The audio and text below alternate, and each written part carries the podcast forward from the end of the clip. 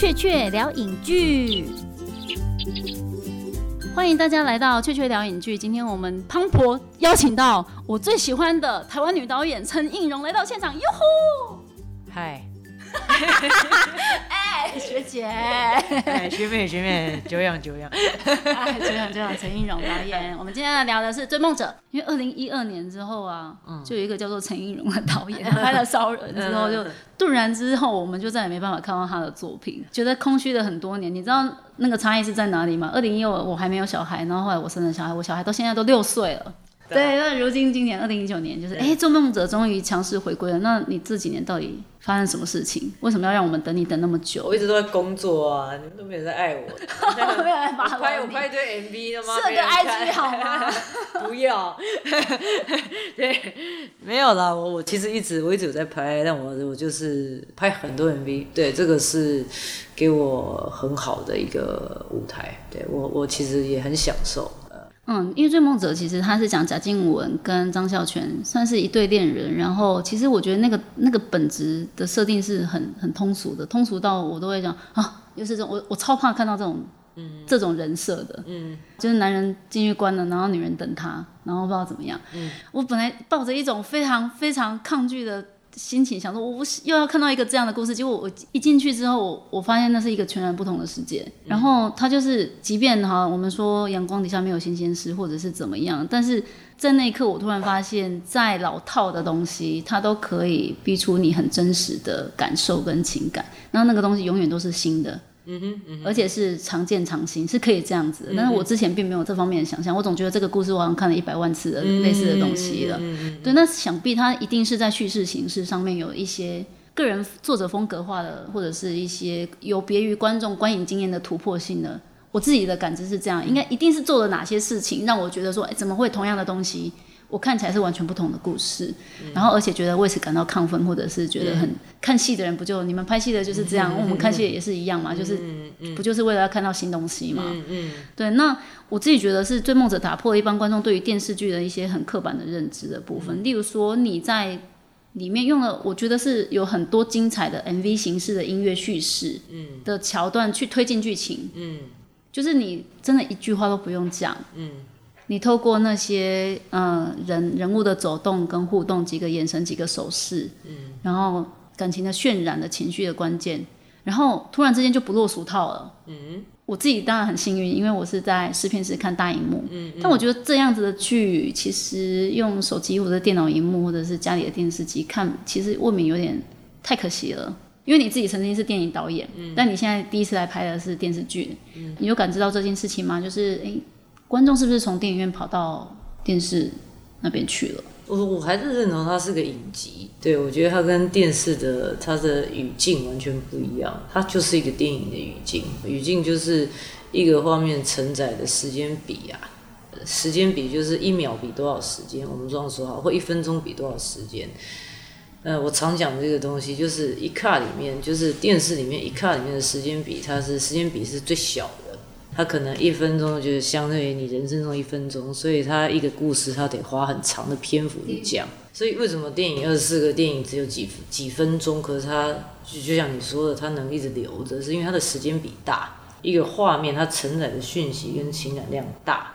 那我认为《追梦者》还是一个电影的语境，即便它跟《雨二》比起来，《雨二》还是一个电视剧，对，它还是一个电视剧的收视感，它的语境上面它还是个电视剧，它是个非常好的东西的电视剧的作品，对，但是它的语境不同。就语境来说，我对于它还是一个电影这个东西，我是坚定信仰着的。我不用坚定信仰，它就是我爱陈映蓉，所以我去看了《追梦者》。那我第一集看的时候，我就好，我心脏平复一下，我来看，好，我来看你会弄出什么把戏。然后就见之驾尽，到此赶者。然后前面的所有的，你本来觉得看起来很难有戏剧性的东西，突然之间它会变成了一个很好的铺陈。可是那个东西要耐心，给你一些耐心。然后这就是最奇妙的地方，这其实他们要。当然，大部分的结构都是我的啦，但是这个在剧本的时候我们就沟通过了，因为我知道他们对有一些场序的安排，他们喜欢这样。我花最多时间的东西就是，你知道老外啊，碰到这个事情，他们就是很喜欢他觉得这样才抓得住你。他们喜欢从现在开始，然后再告诉你，再 flashback， 再告诉你之前发生什么。即便你去看 AV 帝王，就一定要这样。他们觉得这样才留得住观众，所以他跟一般你看电影的说故事的方式其实会不太一样。那这个确实在写本的时候，我们就有一个沟通。所以其实我在本的时候我就写了，大概就这个他们的时间序。但是我已经尽量把这个所谓，其实我自己作为观众会很困扰这种进出出，你知道吗？就是一下现在，一下之前，一下现在，一下之前。但是我最大的一个能耐，就是或者说我最大的一个功能，就是在时序上的功能，就是怎么样把这东西变得很无形，就是你不会被打扰。我自己觉得的伤害困扰降到最低啦，对对，但这个是一个大工程，就这是不好写，因为你要写到大家还是能非常被跟着这个剧情，跟着这个时间，跟着这个编年走，对，这个我觉得这在我编剧的时候是比较大的一个挑战，确实。但确实不可讳言，《追梦者》是一部非常考验观众脑力智商的剧，真的吗？真的是因为你讲了这些，而不是因为它。故事本身有多么的复杂，而是它在叙事上面的交错，让大家的理解。还有一件我觉得超级妙的事情，就是它是一个台湾文艺版的《越狱风云》啊。越狱风云没有风云啊，哪里风云？一下就越狱了，那不？嗯，然后那些人啊，就是关在里面的人，全部都一副你知道读过书的黑道。哎，他们都真的关过。你这样说。我在现实生活中只大概遇过一两个这种人，但是里面你一拖拉苦都是这种人，很酷。就收容人就看书嘛，他们就是这样。那是限于某种年代，例如说你刚刚你提到的那个95年到时代背景里面的那些角色，他们会讲的话、看的书啊，现在跟过去有差异嘛？这个绝对没有100%写实啊，对，但是我觉得他说服人。但是这个我觉得我常说戏假情真啊。我觉得做戏的人是戏假情真，就是这个为什么戏是假的，情是真的呢？这个是戏剧的魅力。可怜的是戏真情假，那怎么办呢？你看一个戏，他好像演得很真，但是其实情感都是假的。对，就是你对他的情感没有任何的连结。对，所以他当然会有他虚设的部分。对，这个虚设是戏剧性的，是任何一个世界的建构，对，一个 play， 一个剧本世界的建构，它一定有它虚设的地方，这也是它迷人的地方。但是它里面所有的元素跟细节跟人情都可以直接的跟你产生关系。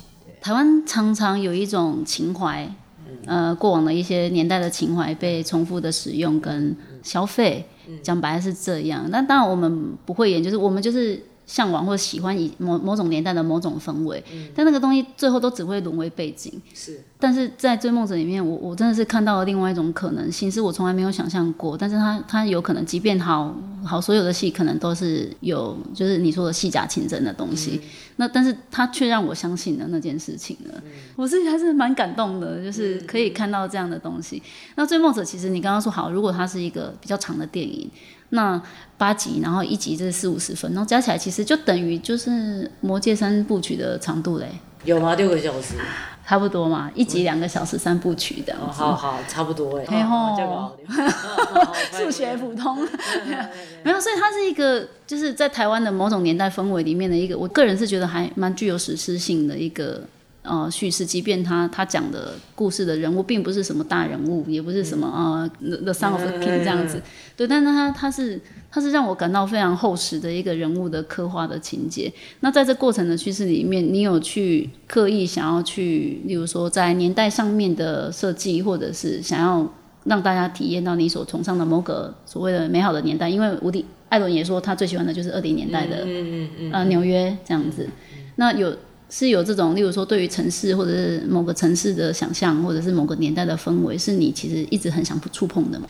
我觉得当然这个东西很直接的会化约成好像一个几乎是有一点90的氛围，但其实这并不是说我想呈现90的氛围。我最想抓住的其实是，我说真的是网络时代以前，网络文明以前的人情啊。我们看一个片子，我们在网络时代以前的电影跟之后，我其实在处理这个东西，我在拍完这个东西的时候，我知道它真的有某种分量，这个情啊，真的有一种，它真的有一个分量。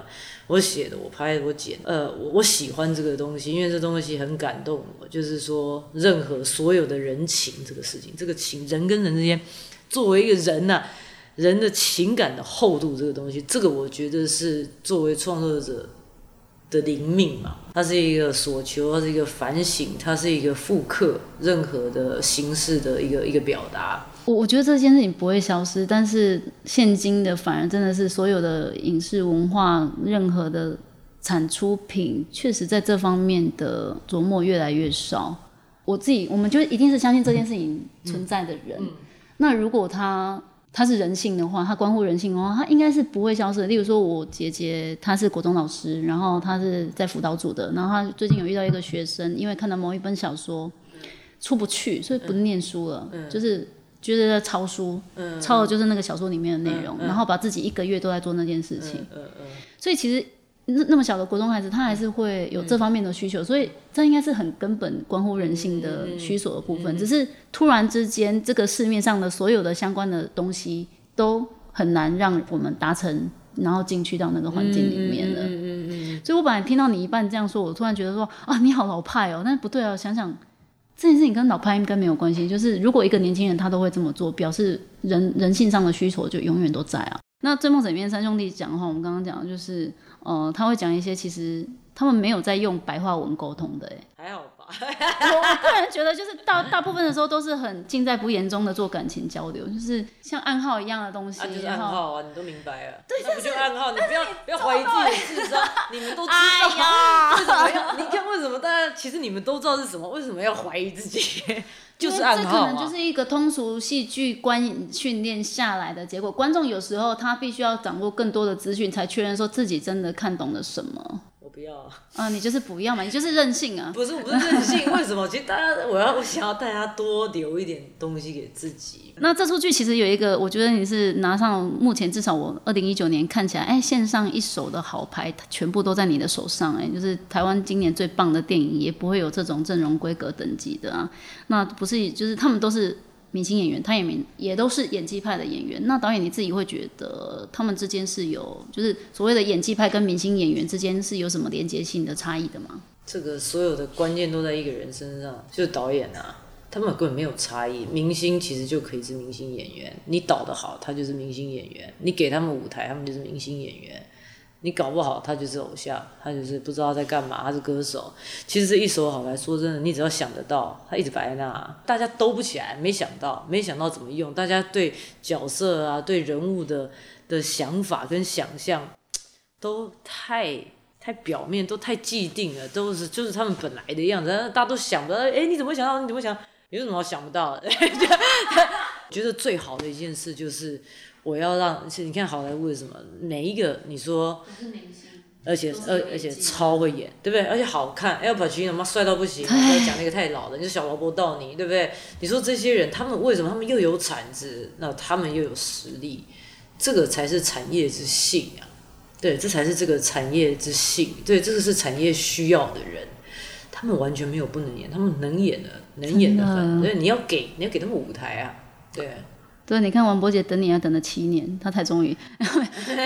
我这次看到王柏杰，我真的吓傻了。就是对，这就是我理想中王柏杰应该要有的样子，对吧？又帅又潇洒，又不羁，然后各种就是情感隐晦的面向，他即便爱不爱，他都得兼顾很复杂的道德面向，或者是兄弟跟爱情之间的那种，就应该这样啊。但为什么就是要看到他演一出这样的戏这么难？柏杰不用讲，我们合作过，我完全知道他，然后全。安全对这几个，甚至不用讲，包括豆腐。所以其实我最后一个问题是应该很好奇，就是那个男女主角就是张孝全叫赵阿全，然后那个贾静雯叫你为什么就是这是故意的吗？各自放了一个就是好像在戏里面就是直接叫他们名字的感觉。也没有故意啊，因为最早的那个版本就这样，最早的故事版本阿全似乎他有一个另外一个名字，但是也用了保有了全这个字。对，但。静芳，我有点忘记他再早一点的故事，那我就帮他，就是他就是静芳，对，帮他取了个蒋静芳，对，就是真的是刚好，这是刚好，这没有这是很直觉式的做法，没有要去做任何的牵连的、牵拖的那种东西。好好好好，今天我们访问的是最新的台剧也是 Netflix 投资的很重要的一个华语剧《追梦者》的导演 DJ Chen。 那我们很高兴就一定要来这10月31号，一定要记得大家好好的来膜拜一部这一部台剧哦。好，我们再见，拜拜。